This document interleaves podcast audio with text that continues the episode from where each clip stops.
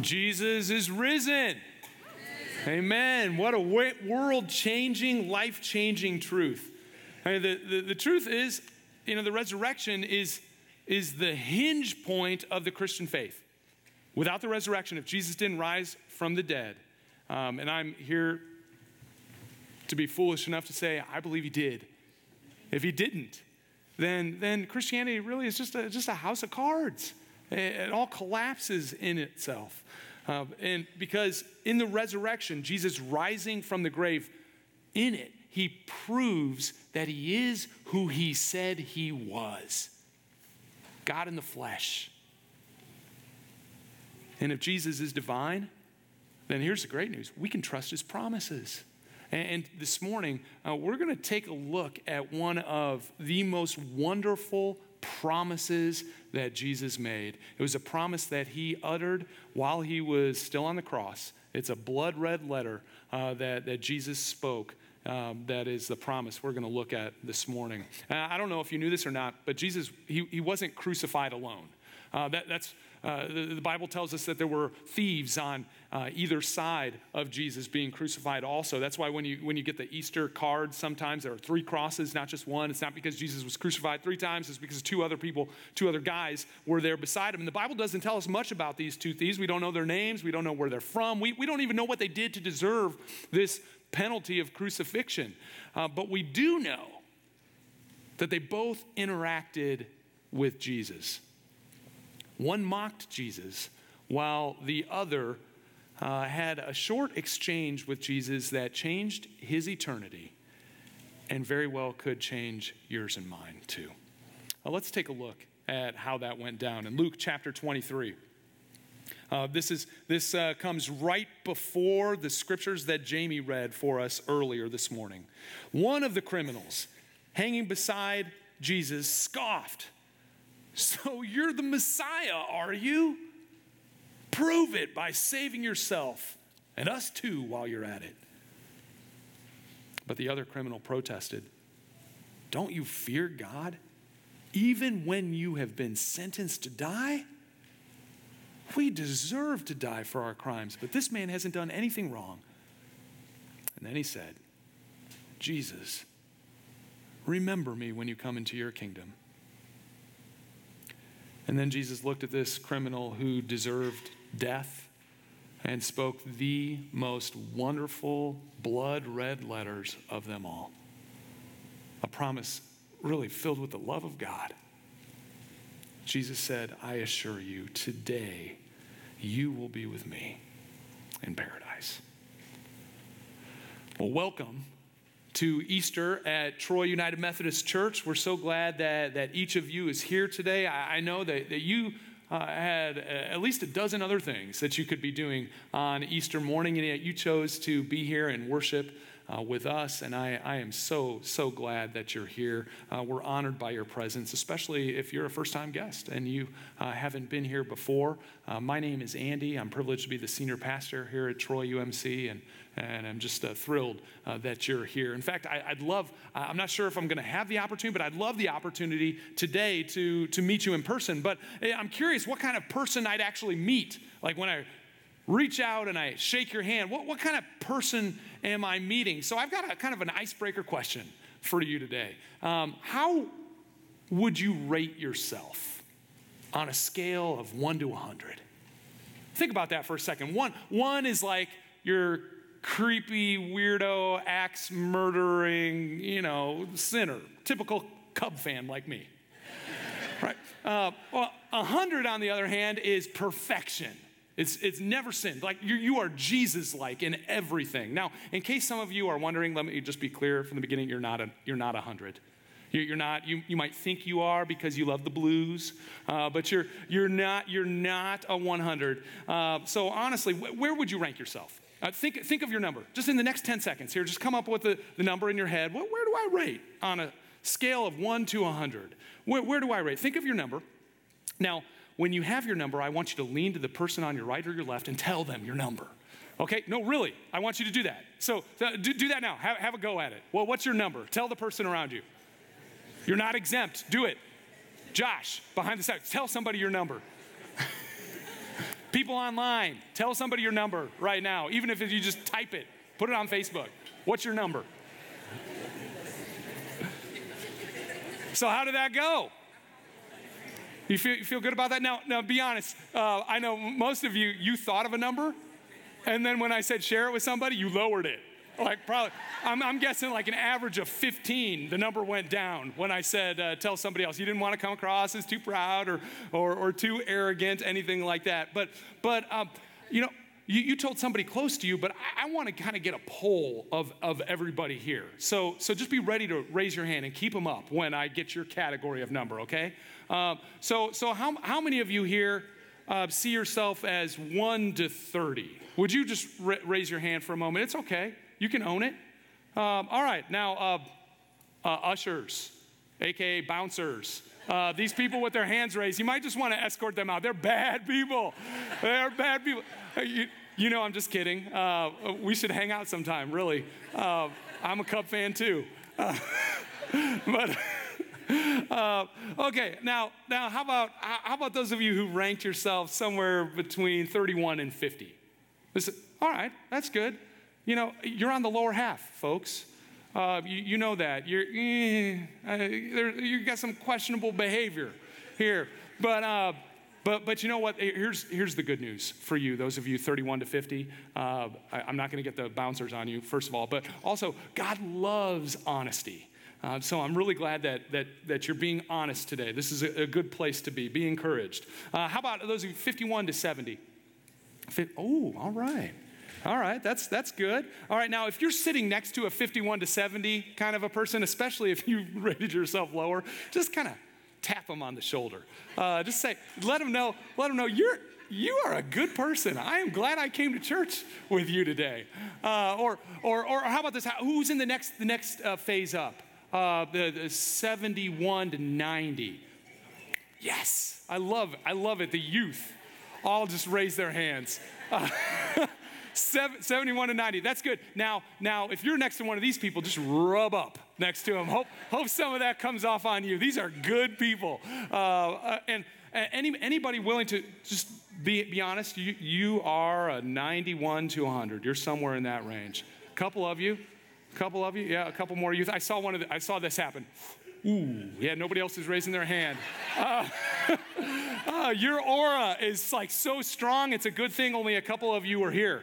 Uh, and, and, you know, the, you're probably guests too, aren't you? You're not part of our regular congregation, are you? No, no Billy Graham's or, or, or uh, Mother Teresa's uh, for us. But uh, have I mentioned I'm really glad you're here? Thank you. Thank you for uh, you 91 to 100s. Well, let's take a look just for a moment. I want you to take a look at what, what your typical Metro East person thinks of themselves.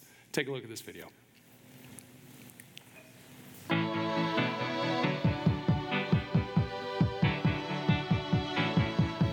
would probably give myself a 75 to an 80. I'm honest, I'm caring, I am selfless for the most part. I would say that I rate myself about a 70 out of 100 because I'm, I know I'm a good person, but I still have room to improve. On a scale of 1 to 100, I would rate myself a 90 because while I think that there's always room for improvement, I think that I live by integrity and I try to treat other people how I would want to be treated, and I'm always working to better myself. I would rate myself as less than a zero in comparison to God's greatness and Christ's sacrifice and goodness.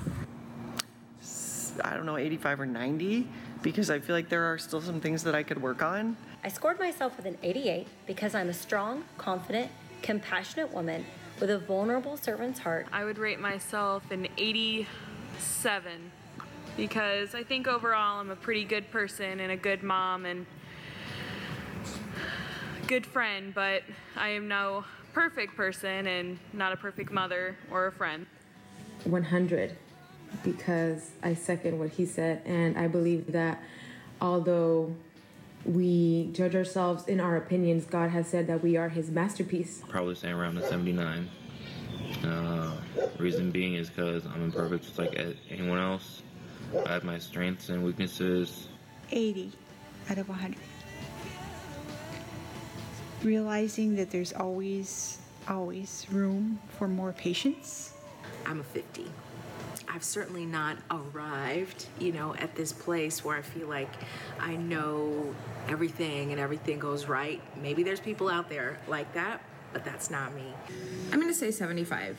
I think that leaves room for the improvement that I definitely know I need, but overall, I'm a pretty good person. I would rank myself at a 75. Um, I try to do the best I can taking care of everyone around me, uh, my kids, my parents, um, try to be a good sister. Uh, but I do know that I have areas I need to improve on. I would rate myself at a 100 now, and that's because I've been saved and I know the Holy Spirit lives inside of me to help me out. So where I am weak, He is strong. Don't, don't, you love that? So you throw out the zeros and the hundreds uh, and their theological answers, uh, and and just about everybody, almost everybody, was at least a seventy, right? So so I, am kind of I was kind of weighing how many of you I, I would say that we're maybe just a little below average compared to the rest of the Metro East. Um, I, I, don't know about that. You can you can that, that, was just my take. If somebody else saw it a little bit differently, uh, you know, the youth brought us up. But, uh, but now, uh, in, in, our scripture today, really, we're, we're looking at a couple of guys who would rate in that first category the, the ones to 30s. The, these guys uh, would have raised their hands then. They were a couple of bad guys. Scripture says they were criminals, thieves and, and they were led out to be crucified alongside Jesus. They, they were going to be crucified. These, these were not good guys. Good, good people don't end up getting crucified outside of maybe Jesus' case. When, when Jesus lived, crucifixion was just one of many different options uh, for execution. In fact, it was the most expensive way to execute someone, and so therefore it was reserved for, for uh, to, to publicly humiliate someone, to inflict excruciating pain upon somebody. In fact, the, the, the word excruciating literally means out of the cross. Ex crucifix, out of the cross. Uh, it, it was a very expensive way to execute because it required a handful of Roman soldiers and it took a lot of time. In some cases, it would take several days for a person to die. They would, they would hang there naked, sun beating down on them. Some people would go mad before they died. Uh, you know, vultures and, and uh, you know, scavenging animals would hang around, uh, waiting for an opportunity to, to uh, have a free meal. You know, crucifixion was, was used to humiliate and torture the worst of the worst. In fact, it, it was not typical for a Roman citizen to be crucified. Uh, they, they uh, Rome saved this penalty, this judgment for people who were non citizens, uh, uh, foreign slaves or Jews. Um, and, and so those people weren't just executed for their crime, but also for who they were. And so Jesus, he was hanging between two pretty bad guys. And uh, we don't know what they did, but a lot of scholars suggest, well, if they're being crucified and, and they're identified as thieves or, uh, or uh, revolutionaries of some sort, that, that probably they were, uh, they murdered somebody or stole something and, and killed somebody in the process. We don't know for sure, but, but there they were hanging, hanging by Jesus, who we would call the worst of the worst. And that's where this interchange begins, this, this interaction between them. First, the mocking from one criminal, and then the courageous defense of Jesus from the other side, followed by his plea Jesus, remember me. Remember me when you come into your kingdom. And of course, Jesus' amazing reply to this guy who could do nothing right, who who could never make up for his sins, who really only deserved the judgment that he was receiving.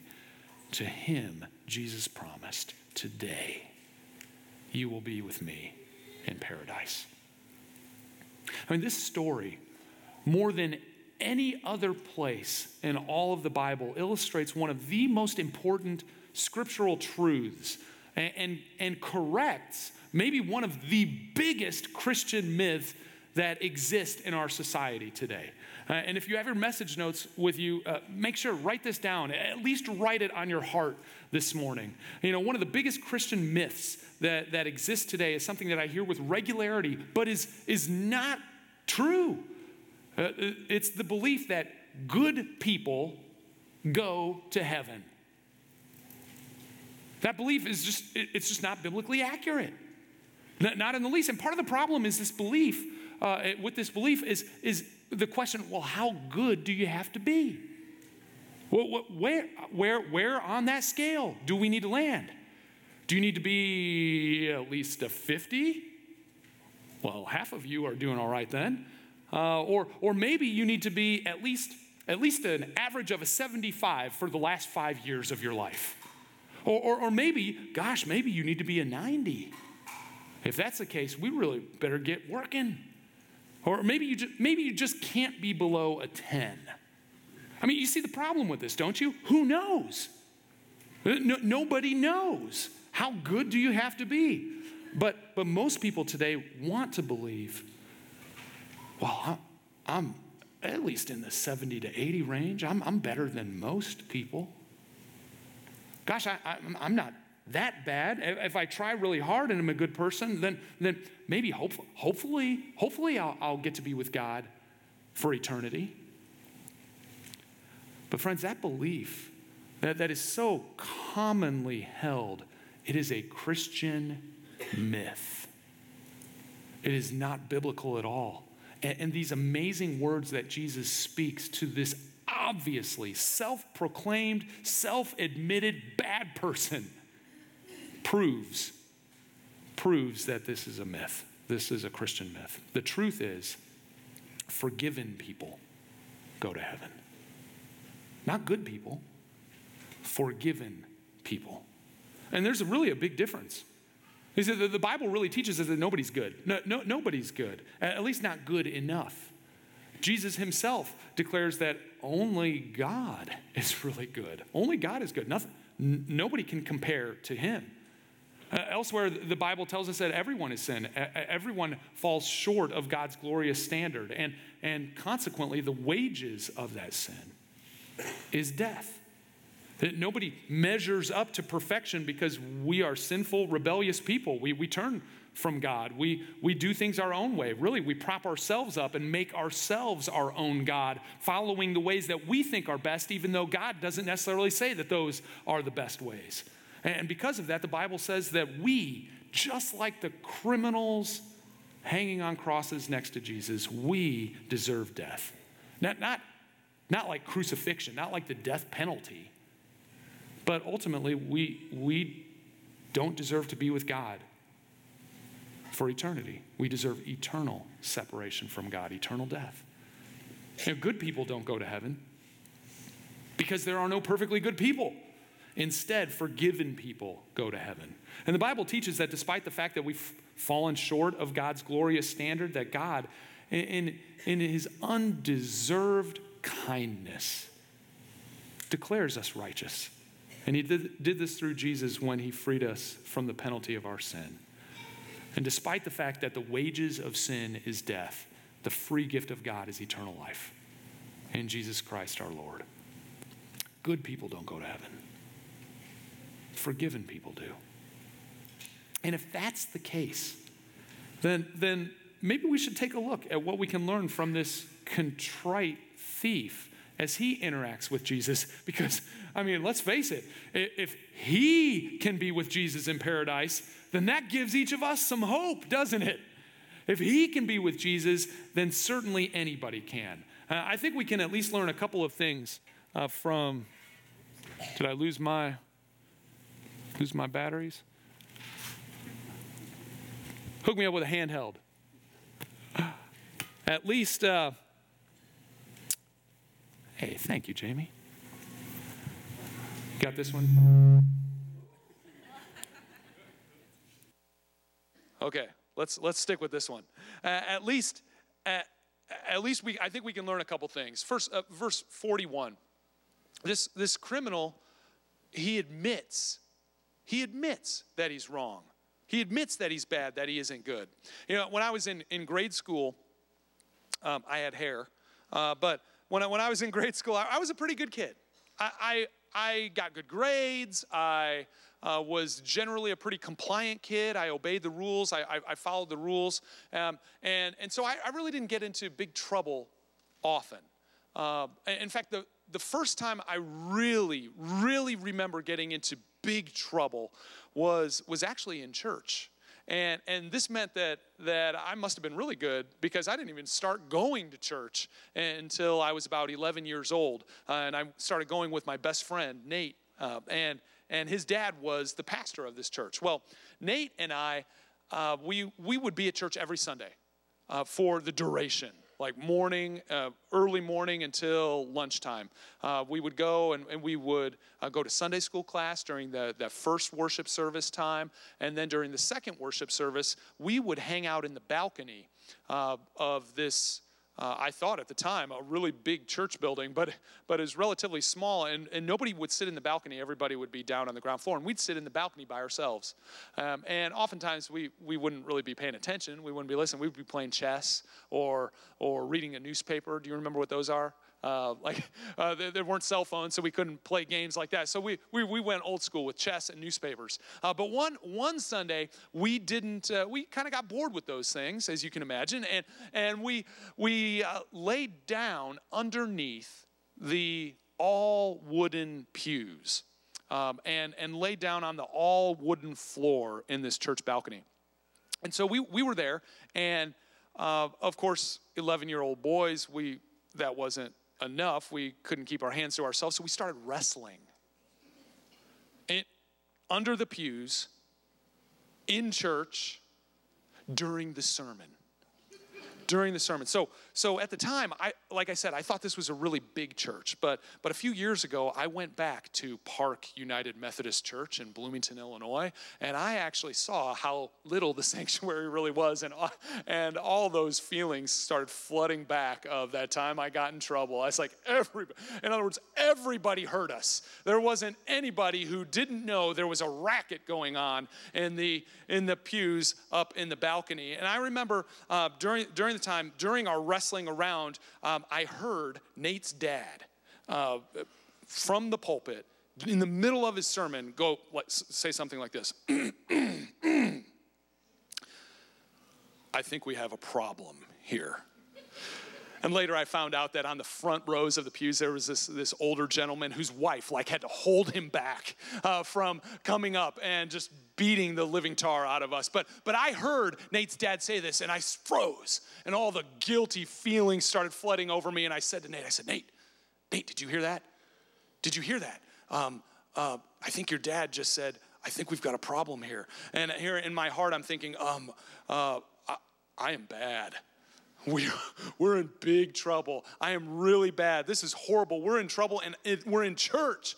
Um, and, and so all these feelings were going through my mind. And Nate, Nate was, on the other hand, he was much more optimistic. And, and he said, Oh, I, I don't think he's referring to us. he, his back has been hurting him lately. Nate, Nate was a Cub fan too, uh, but you know, very optimistic. But in, in other words, he, he, he was thinking, oh, oh, we're not that bad. Well, you might be here today thinking the same thing, feeling the same thing. I, I'm not that bad. In fact, I'm pretty good.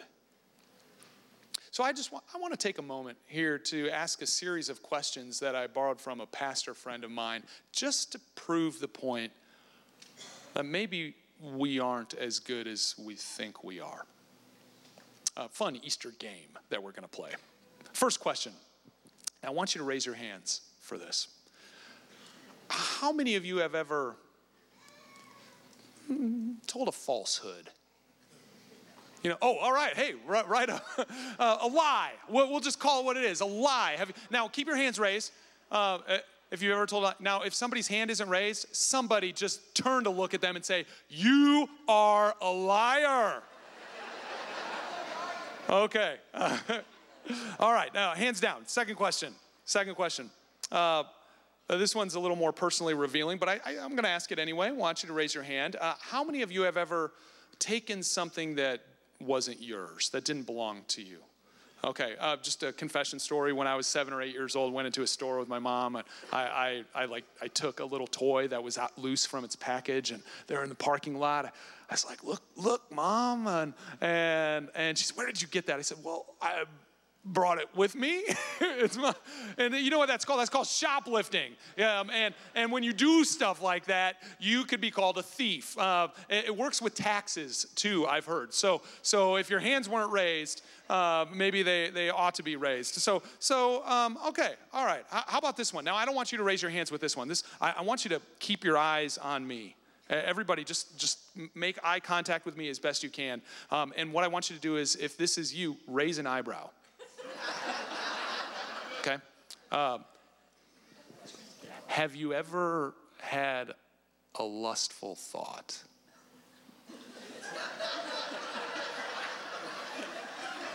Eyes on me, don't look at each other. Some of you are like, you know, go, you're spasming, your eyes are going up and down. Uh, okay, all right, that's uh, enough of that. All right, you, do you know what you know what Jesus you know what Jesus said about having a lustful thought? He was talking to some men, and he said, if if you ever lust after a woman in your heart, then then you've committed adultery with her in God's eyes. In other words, if you've had a lustful thought, uh, then then you are, in God's eyes, in Jesus' eyes, an adulterer. So let's just call this w- what it is. Uh, if you've done all these things, and most of us here have, then you are a lying, thieving adulterer. Happy Easter! Welcome to Troy United Methodist Church, where all of our sermons are uplifting and encouraging. Okay, so hope, hopefully, though, I mean, I think you get my point. Ho- hopefully, um, we've established that compared to the standard of the Bible, the standard of perfection, that we've all, we've all fallen short. None of us is good. We, we are less than a perfect 100, and, and we can learn from the contrite thief hanging next to Jesus because he admits it. He admits that he isn't good. He admits that he's guilty and that he deserves the penalty that he is receiving. He admits it. But he does something else too, something that, that we need to emulate if we also want to be with Jesus in paradise one day.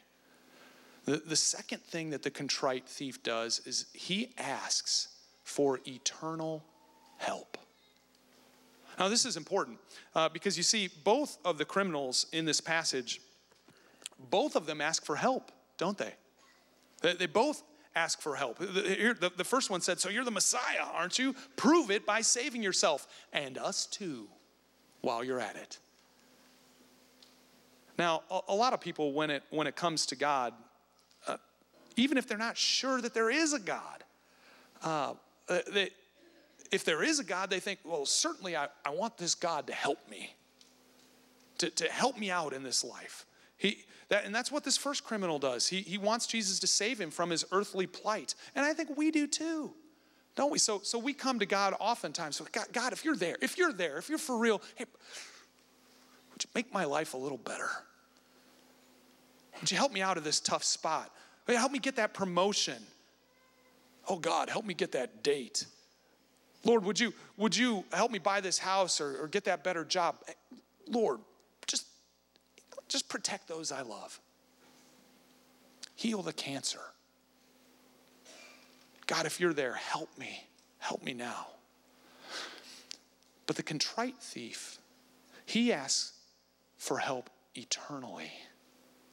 Here's what he said Jesus, remember me when you come into your kingdom.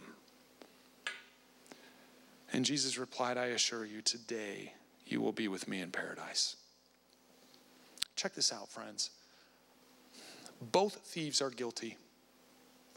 Both were suffering severely. Both were, were close to death. Both desperately needed a Savior both heard and saw the exact same things transpiring over those fateful six hours. One was forgiven and one wasn't. What can we learn from this? ultimately, to be forgiven, we have to admit that we are not good, admit that we're wrong, and ask for eternal help from Jesus. And, the reality is, every single one of us, I mean, we're, we're like those two thieves. We'll, either respond to Jesus with, with self righteous indignation or with humility and repentance, with, with arrogance or with pride, uh, and, and um, arrogance and pride or with contrition. And you and I have that choice. It's before us constantly, all the time. And this Easter, it's before us again. You see, the great news is we know the end of the story. We know what comes later. We know what the thieves didn't know. We, we know that Jesus didn't just die, Jesus also rose from the grave. Jesus defeated death. And because of the resurrection, we can celebrate today. We can celebrate today. We know that Jesus is who he said he was and that what he promises we can trust in. His promise of paradise for the thief was, was not some empty promise, it, it was fulfilled because Jesus really is who he said he was. He really is the Savior of the world. Let, let, let this scene soak in for you. Just soak in that reality for a minute. The reality that, that it only took a moment for this thief to go from eternal death to eternal life. It, only took a moment of heartfelt and genuine humility where he admitted his wrongdoing without any self justification, without blaming somebody else for his plight, and asking for eternal help from Jesus. And in that moment, something happened, something amazing happened. Jesus confirmed it with what he said and confirmed it to the nth degree with the resurrection. And this man went from death to life. He went from being eternally condemned to being set free. He went from being stained with his sin to being, in God's eyes, as white and as clean as snow. Jesus had paid his debt in full, and that moment changed him. That moment that he received the love and grace of God, the trajectory of his eternity was changed forever. And, the truth is, a moment like that can change every single one of us, too. You see, salvation isn't something that you earn by doing good over time. That is a Christian myth. Salvation happens in a moment, but lasts for eternity. You know, my moment took place on July 18th of 1990. That, that's when I surrendered my heart to Jesus. I admitted that I wasn't good. And I asked Jesus for help, help that I couldn't give myself. And there was an invitation at my summer camp that, um, that year, and it all clicked and made sense. And God's love for me made sense. And I was like the first one up out of my seat and on my knees at, at the altar. And that night, Jesus confirmed in my heart that I belong to Him. And you know what? Today um, is April 21st, 2019. And April 21st, 2019 sounds like a pretty good date for a moment like that to happen in some of our lives. You don't have to be a good person to experience a moment like that. In fact, you can't be good enough. You can make today your moment and have the trajectory of your life and your eternity changed forever when you admit your wrongdoing and ask Jesus to remember you when he comes into his kingdom, I promise you, in your heart, you will hear the words of Jesus that he uttered from the cross. I assure you, you will be with me in paradise. Let's pray together. Jesus, thank you for pouring out your love uh, on people like us, people who aren't perfect We have our faults, we have our failures, God, and, and despite all that, you, you have already given us this life. And yet we have, goodness, we've made a mess of things. And yet you love us anyway. You love us enough to offer us your amazing love when we turn to you with humility.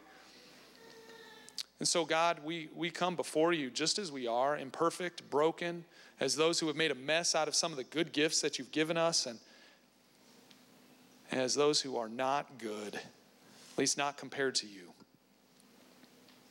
And Jesus, we need your help. We, we, we desperately need your help. Would, would you remember us?